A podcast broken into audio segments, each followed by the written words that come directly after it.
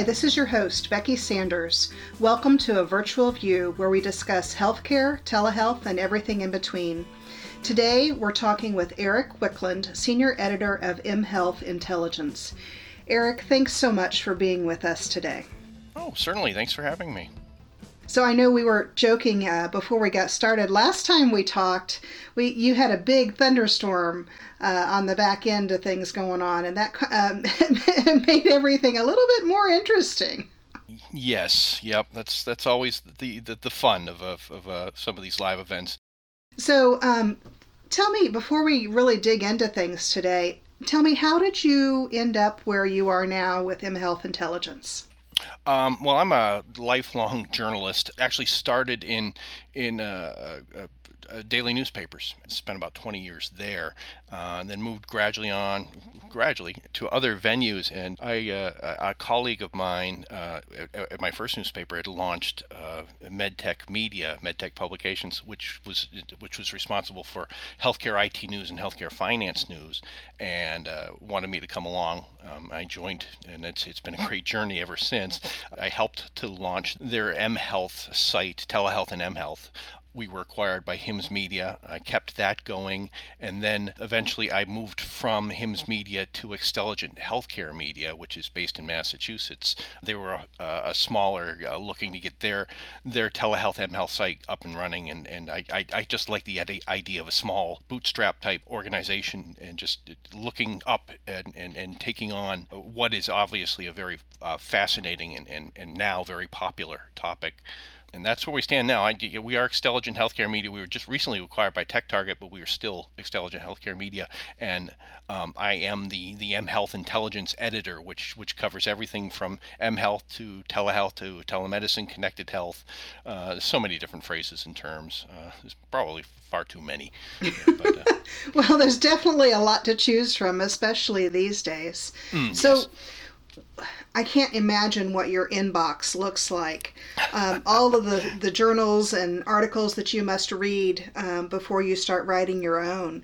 Can you talk a little bit about that process? Oh, yes. Google is my friend. Every morning, I've, I've got Google search. I've got dozens of Google searches all set up so that I can just pretty much figure out what's going on.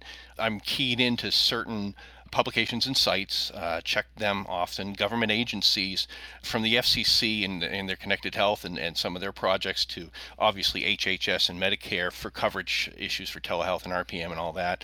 You know, some of the top news sites in the country. I look at that and yeah, it's there's there's just a lot that goes into it. Um, a lot of texts and tweets and and emails from from friends and, and sources and and, and colleagues. Uh, uh, it's as I said, it, there's never a lack of, of news. There's never a quiet day in this type of industry. There's just always something going on.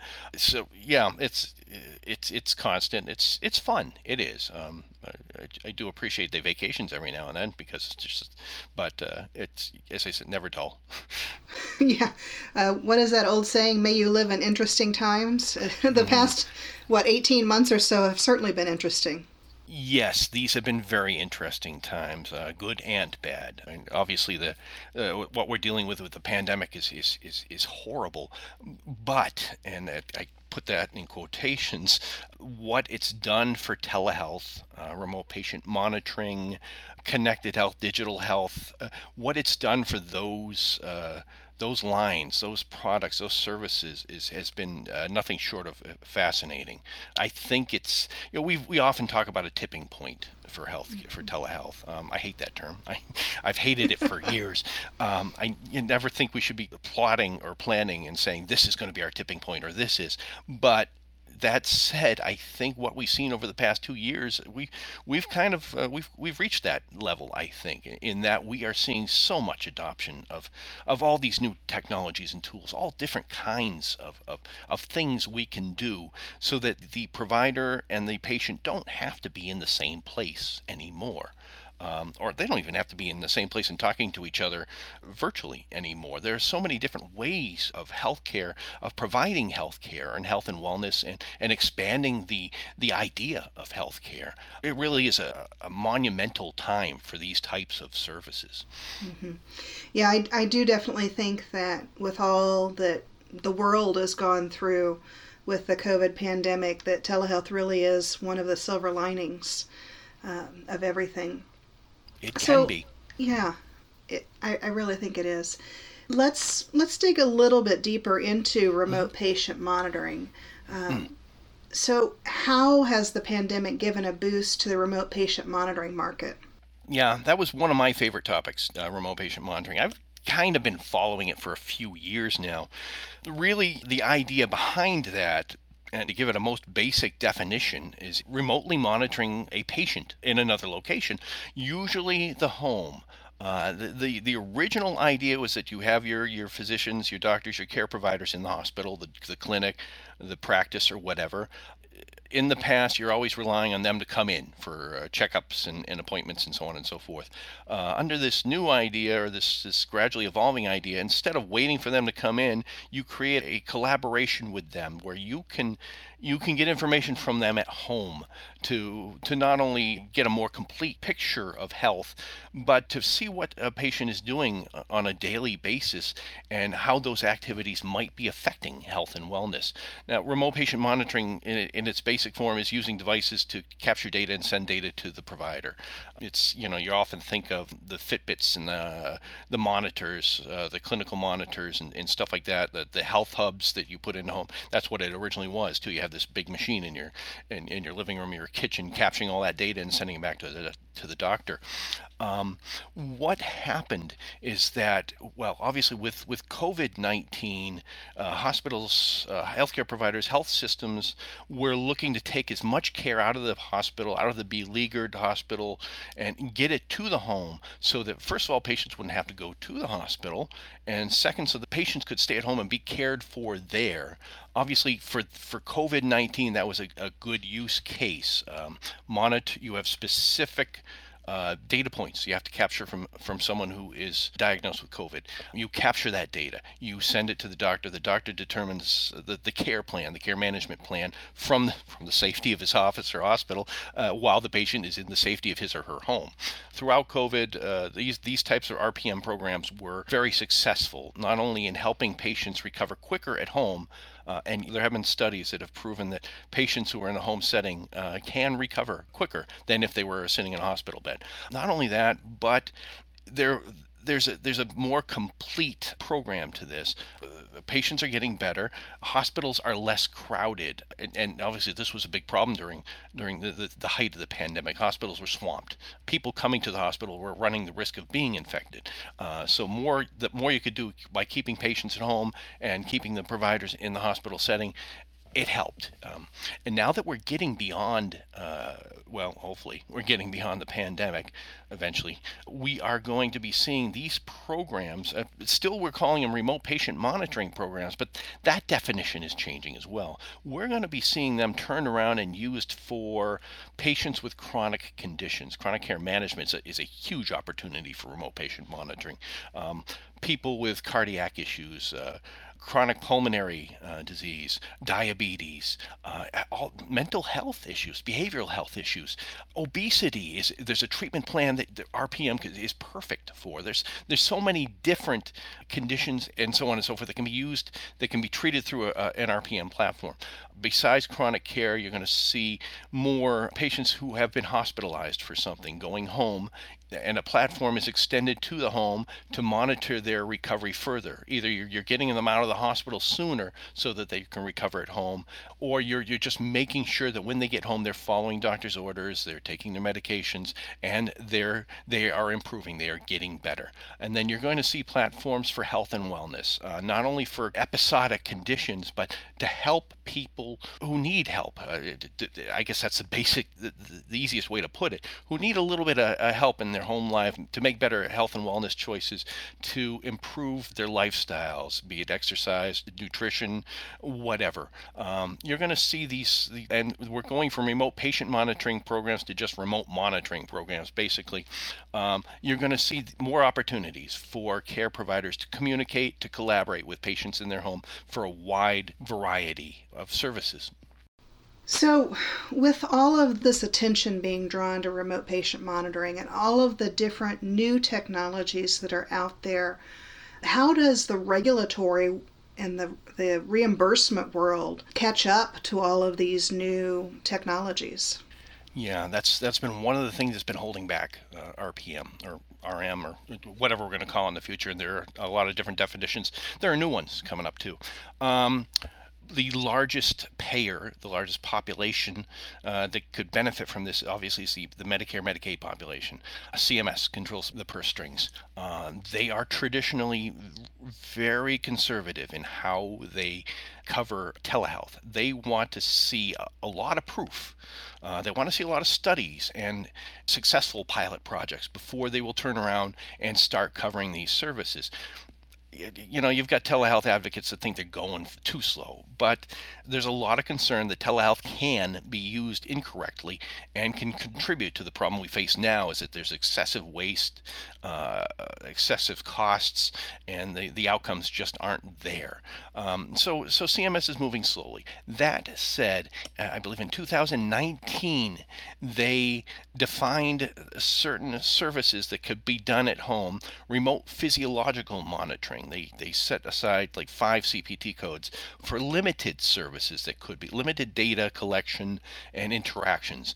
Certainly not enough for for what telehealth advocates want, but it was a step in the right direction. It was the first time that CMS recognized uh, this, and just as importantly, they recognized it as remote monitoring, which they separated from telehealth, which telehealth has been traditionally very restrictive in how they're how they cover it, how they reimburse for it. So they they kind of see the, saw this as a new platform, a new type of service. Flash forward to this year, we have some new CPT codes, a little bit different. Um, therapy management, therapy management, I think they're called RTM uh, as opposed to RPM, which is physical physiological monitoring, and then of course we have RPM, which is remote patient monitoring. That's why I say the the, the terms are going to uh, going all over the place, and I think we're just going to see remote monitoring eventually. They've got these these new services. They've got a few more that, that add to the to what providers can do with with these platforms in the home. So we're starting to see uh, CMS, Medicare, Medicaid pay for some of these services. Private payers, at the same token, have seen the value of these programs used during the pandemic, and they are starting to cover these types of programs. In some cases, they're a little bit they're uh, a little bit more forward-thinking than CMS in terms of what providers can do. Moving forward, obviously, we're waiting for uh, some of these things to be codified. We're waiting for Congress to, to establish some sort of a post COVID 19 telehealth policy. I mean, they're they're swamped right now. They've got dozens, if not hundreds, of bills in front of them that, that focus on telehealth coverage. Obviously, their their agenda's full. They, they got a lot to do. So telehealth hasn't been on the forefront of, of what they wanted to do. So we're still waiting for some sort of direction from them. At the same rate, we've got providers out there that are starting to, to experiment with the platform.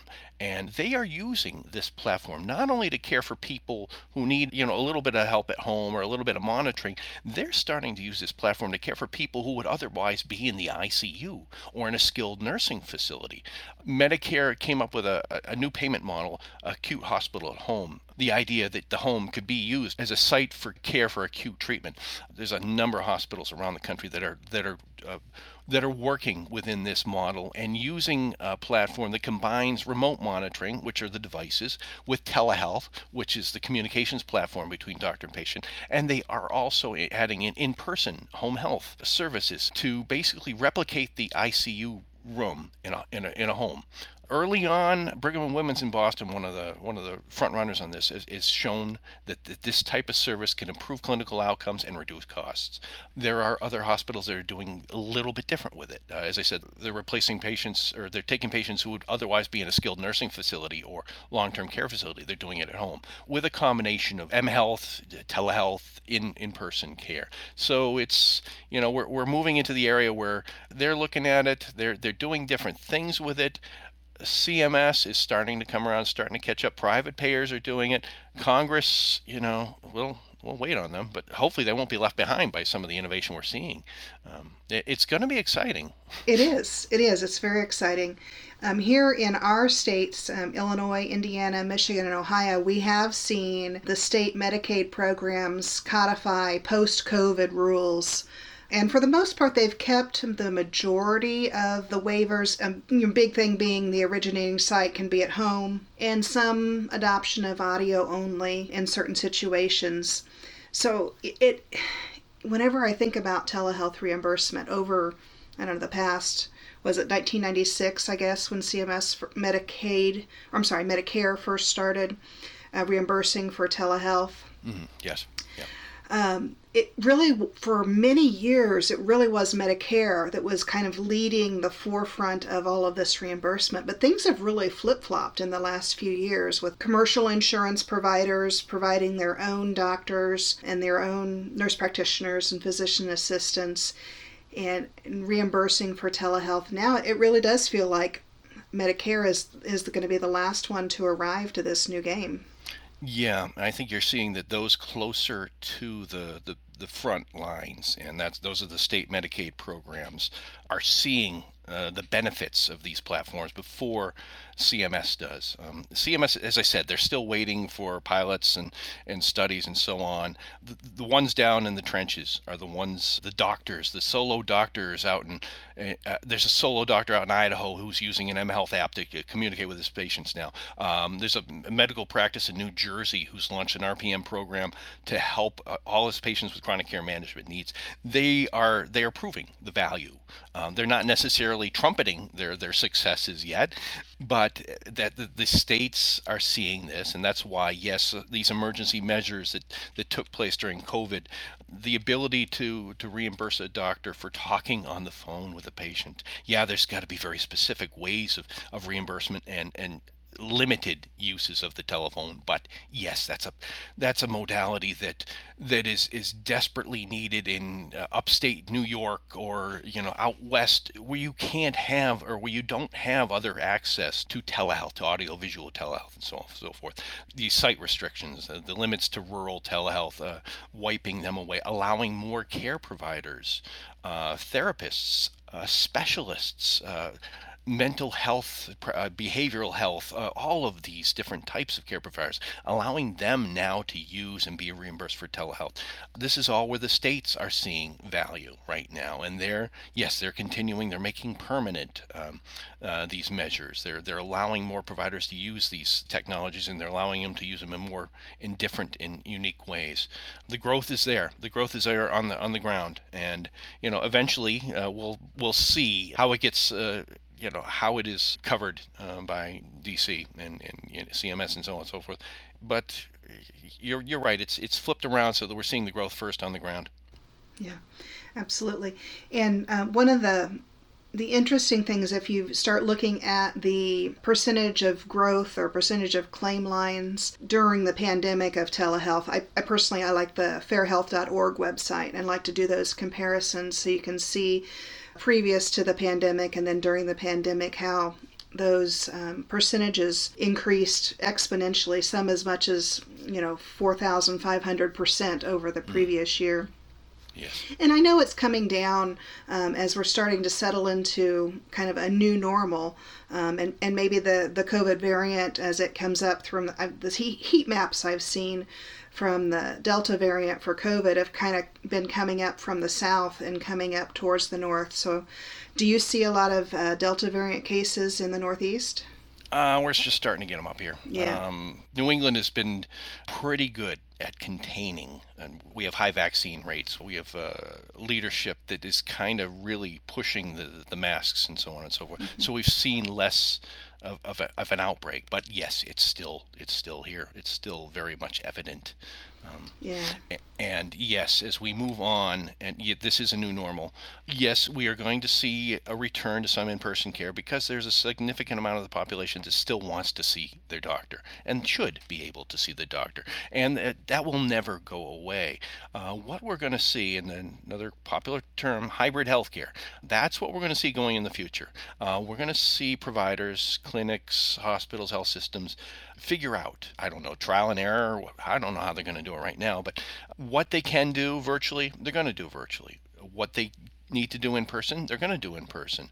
They're going to create these platforms that can uh, seamlessly switch from one to the other as needed that will help reduce the need to run into the hospital or doctor's office for every little thing, give providers more of an opportunity to collaborate around you know, more frequently with patients at home and just you know use what needs to be used when it needs to be used. I think that'll be the standard of care, and that's what we're going to be seeing long after this this pandemic has moved on, and in preparation for whatever pandemic comes next.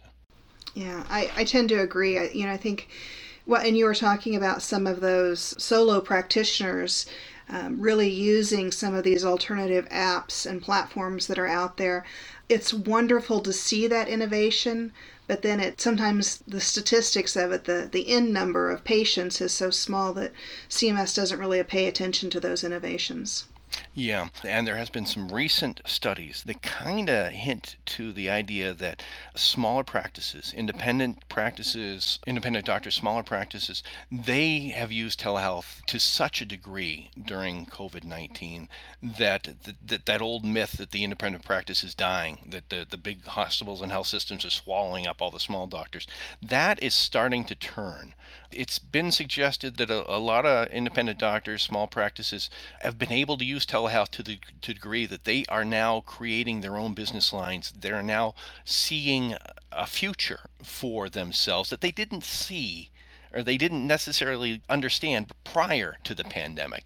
Telehealth, RPM, digital health, digital therapeutics, whatever we want. I'm trying to fit in as many phrases and terms as I can. I'm checking them off here as I go along.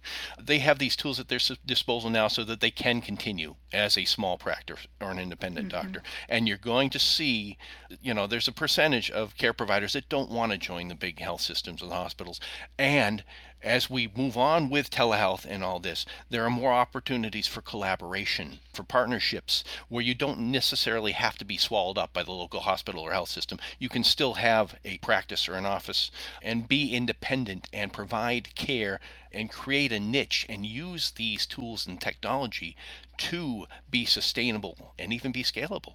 Again, one of the one of uh, one of the stories coming out of the COVID uh, uh, crisis is is possibly the the rebirth of the the small doctor or the small practice, the redesign or the, the, the I can't think of the word right now. I'll think about it in maybe another hour or so when I'm doing something else. well, maybe the, the yeah rebirth or reinvention. Uh, yes. Uh, more kind of like a like like a house call. I almost wonder if it might even turn into some type of concierge medicine, where individuals that will just say, "Oh, forget my health care insurance. Let me just do this concierge medicine thing." That phrase has been used, yes, and there are companies out there that are talking about the virtual house call. There's a couple of them out there. Um, and then, of course, you've got the next wave. You've got Amazon coming in. You've got Walmart. You've got Walgreens. You've got CVS. You've got all these different companies and platforms that are able to offer on demand care, direct to consumer uh, care through telehealth, through mHealth apps, mm-hmm. that are going to challenge the industry. They're going to challenge the hospital and the health system to improve their care platform. They're going to present a challenge to these independent and small practices that want to keep their patient base.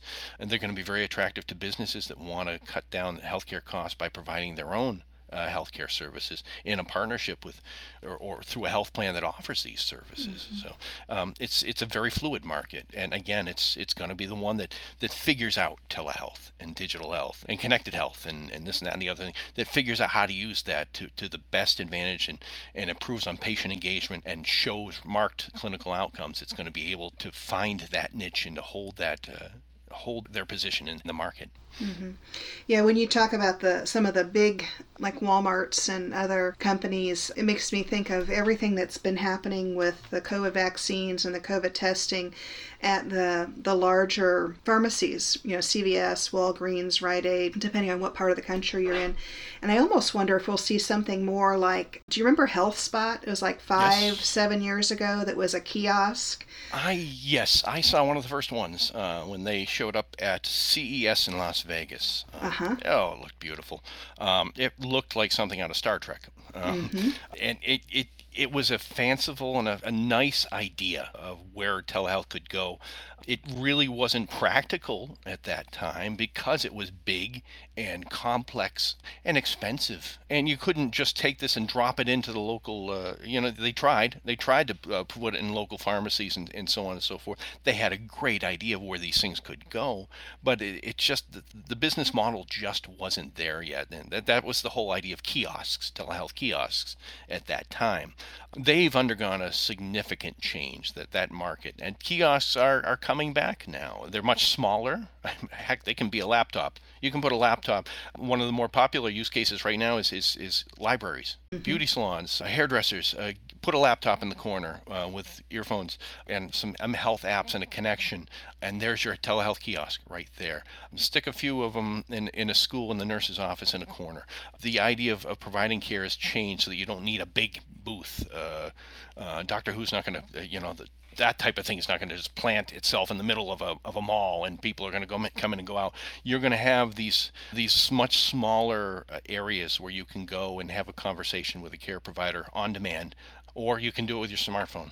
You can you know you can call up your doctor on a smartphone or call up a service on a smartphone for a uh, for a for a healthcare consultation or a, a visit, a virtual visit, an actual virtual visit. Mm-hmm. Um, the, the the, these models are changing all the time, um, and and what looked good then is going to look uh, dramatically different now, and is going to look dramatically different in the future as the technology evolves and as the, the regulations around this technology evolve. Yeah, it's it's a fascinating area, and I don't think that the change and innovation is done by any stretch of the imagination. Oh no, there's there's some yeah. You, we mentioned at the beginning the the emails and the, and the stuff I look for and research. Mm-hmm. The emails I get from um, some of the some of the universities that that have very active innovation departments. Um, not only here uh, but in uh, all around the world. Some of the things they're doing right now with wearables, with contact lenses, with patches and tattoos, and and and all these different types of uh, of devices and and sensors. Um, uh, that's going to change healthcare in the future as well as as it gets perfected as as more and more of this innovation makes its way into the healthcare setting. Um, i'd mentioned ces that's always a fun place to go to see where some of the biggest innovation is. But in, in the healthcare you've got to look at the uh, university of alabama at birmingham is an example of, of a very active uh, network. Uh, there's a couple down in texas partners in, in boston and then there's some overseas in, in europe and china uh, australia you that they're doing some wonderful stuff. They're doing some fascinating stuff with the technology, and it's it, yeah, what you know what I can talk about now will be completely different to what I see in another, gosh, in another year, if not a few months. Yeah. Well, Eric, thank you so much for spending some time with us today. Oh, thank you. Thank you very much. This is this has been enjoyable. I want to thank our listeners for listening to A Virtual View.